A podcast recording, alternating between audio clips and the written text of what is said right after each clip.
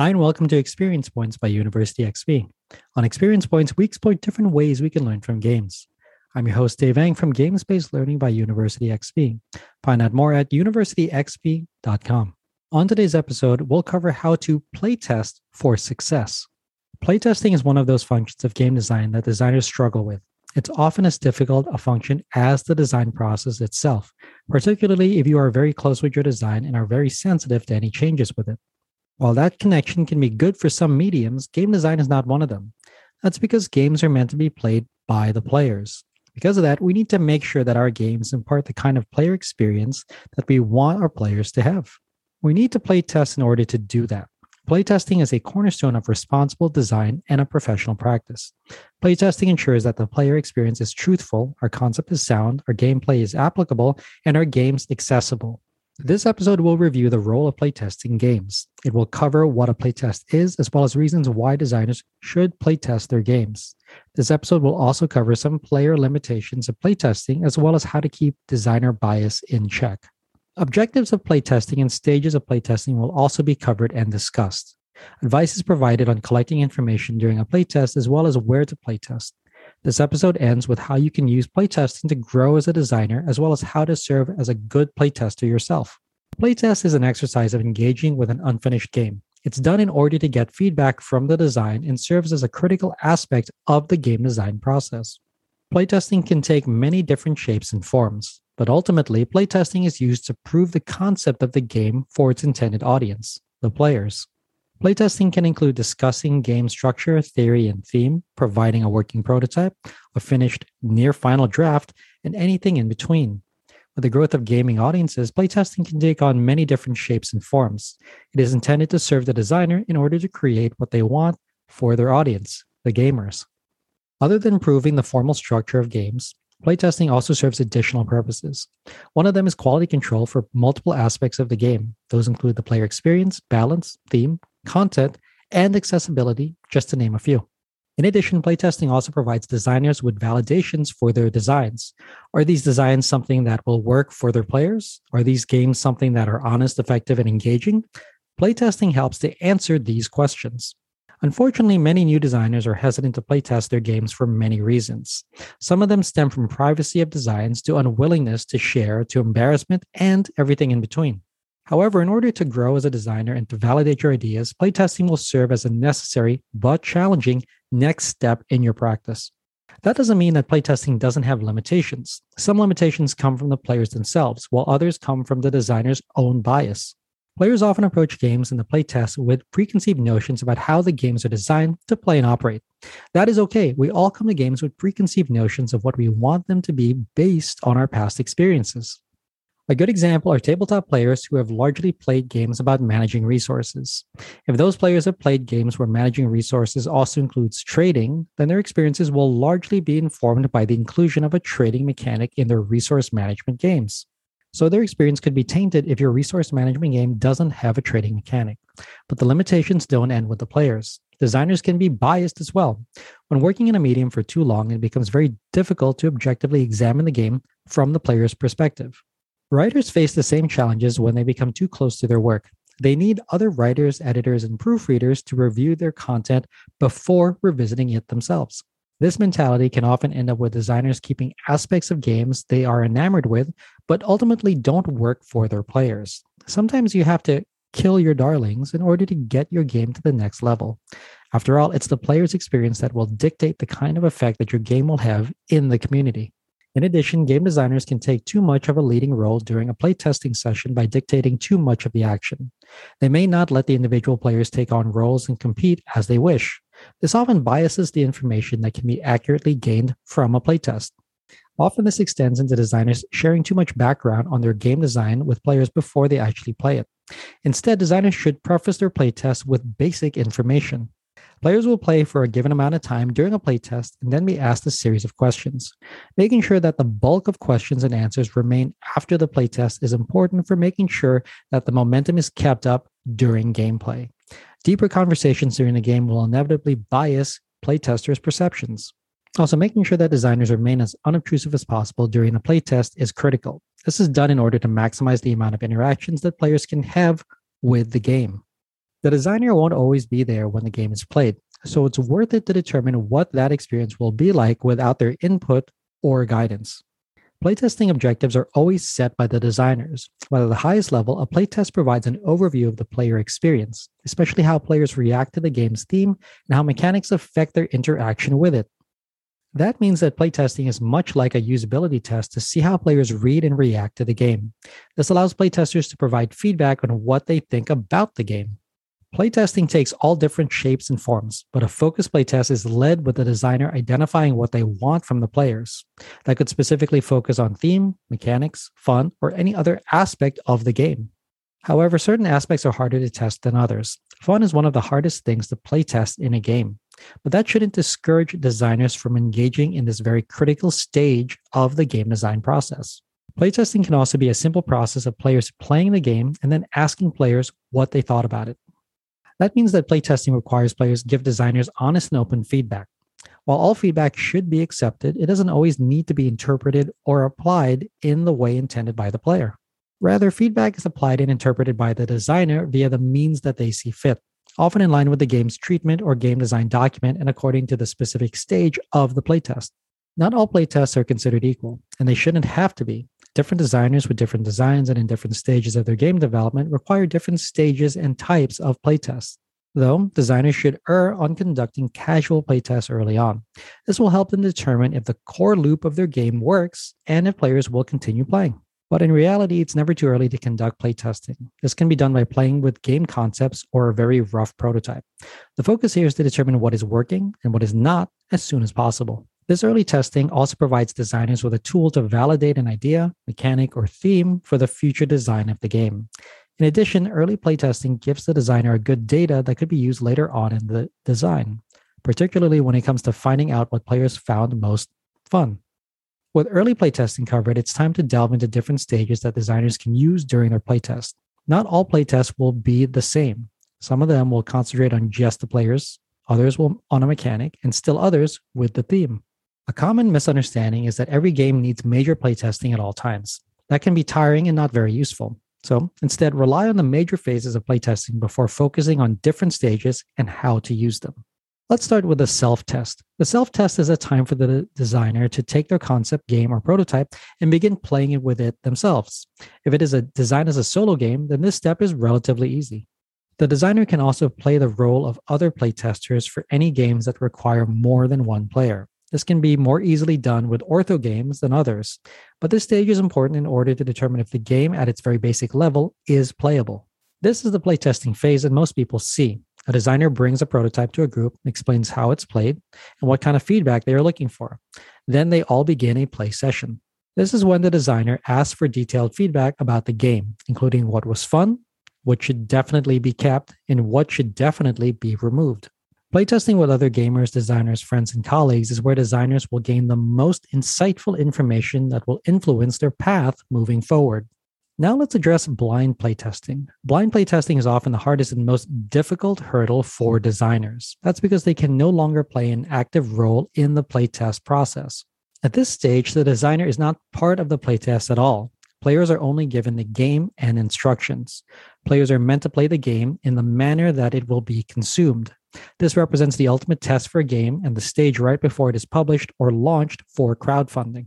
Now let's address playtest phases. Phases include a very broad overview of the state of a particular design. Playtest stages refer to the specific outcome that the designer hopes to achieve through their playtest. Concept testing is a stage that can be applied early on in the process. This is a means for the designer to discuss and test concepts for the game that are in development. Concept testing could include talking about the theme, collection of mechanics, player goals, player experience, or specific rules or structures.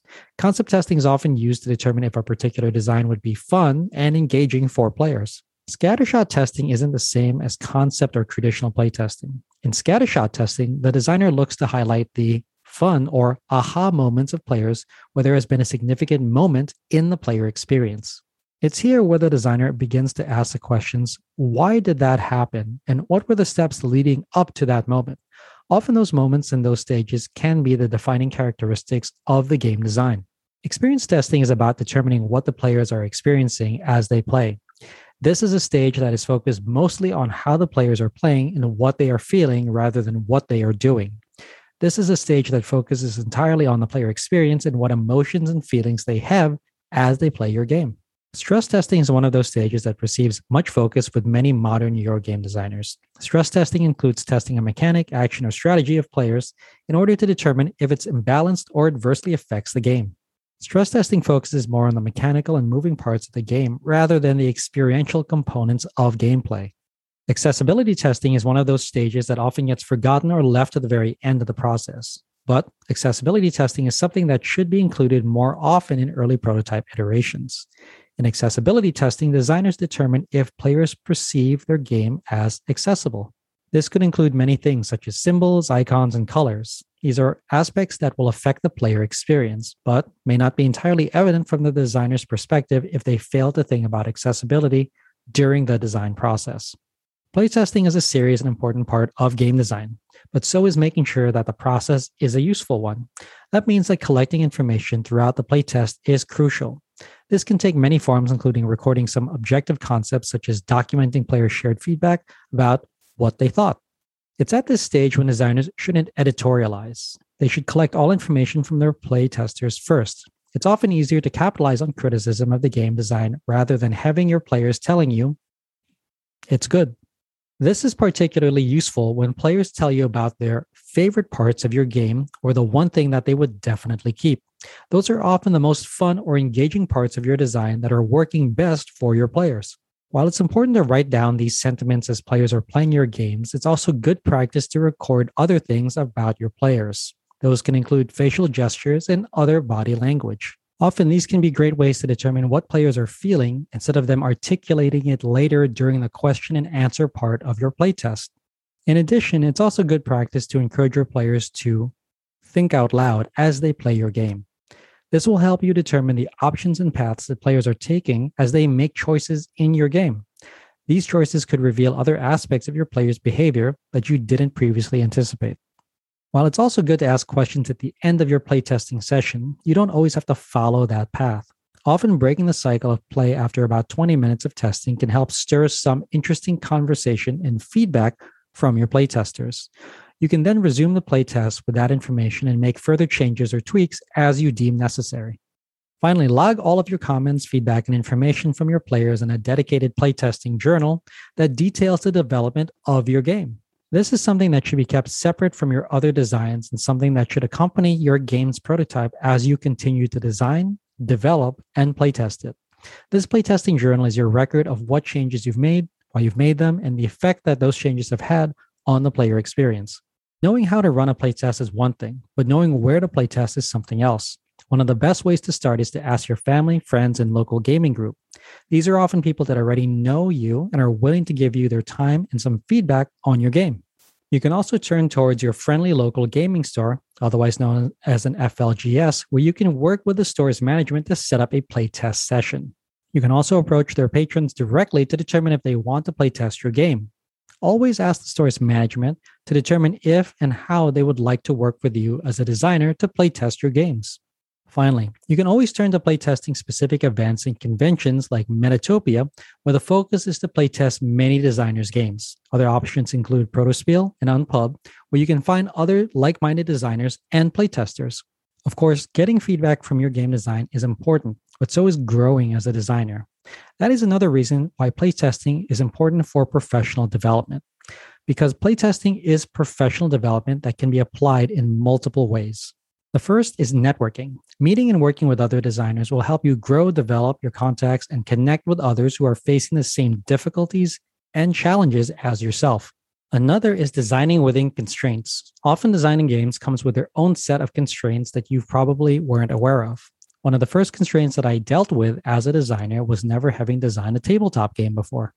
But it was something that I overcame with practice, networking, and many mistakes. It can sometimes be a hard road to travel. However, with practice and dedication, you can learn to move past this challenge and towards other design constraints like using only specific mechanics or components or designing for a very specific audience. Finally, playtesting other designers' games gives you some insight on other people's thought processes, techniques, and solutions for solving their common challenges. This exposure to new techniques provides you with an overview of how you might adapt and use them for your own practice. Of course, playtesting other designers' games also makes you a playtester. While playtesting and designing are often two different roles, you must become adept at one while you become better at the other. With that in mind, here are some tips for becoming a good playtester.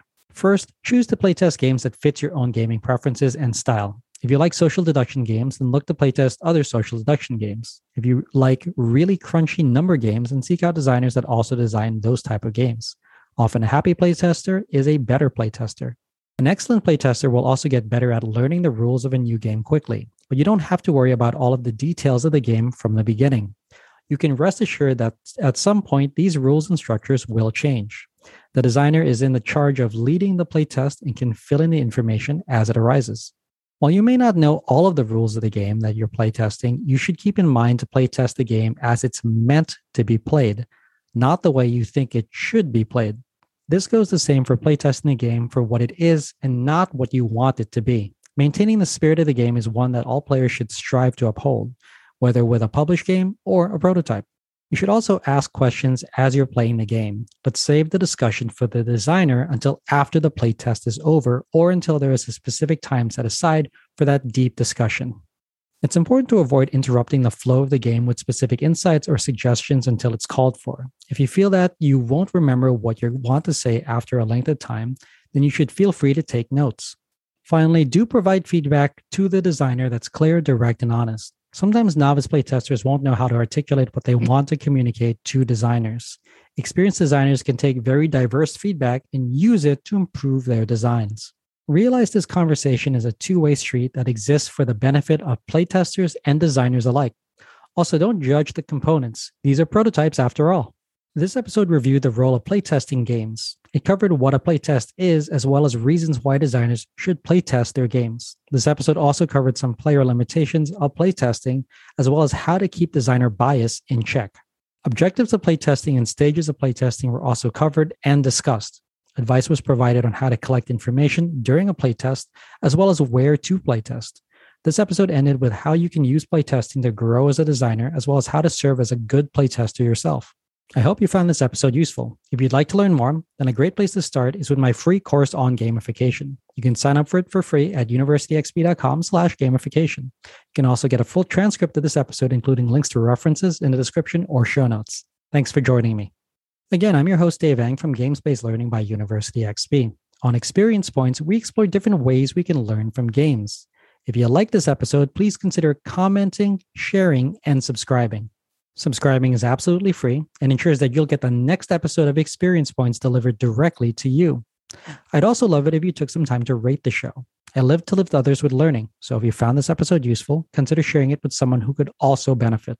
Also, make sure to visit University XP online at universityxp.com. University XP is also on Twitter at university underscore XP and on Facebook and LinkedIn as University XP.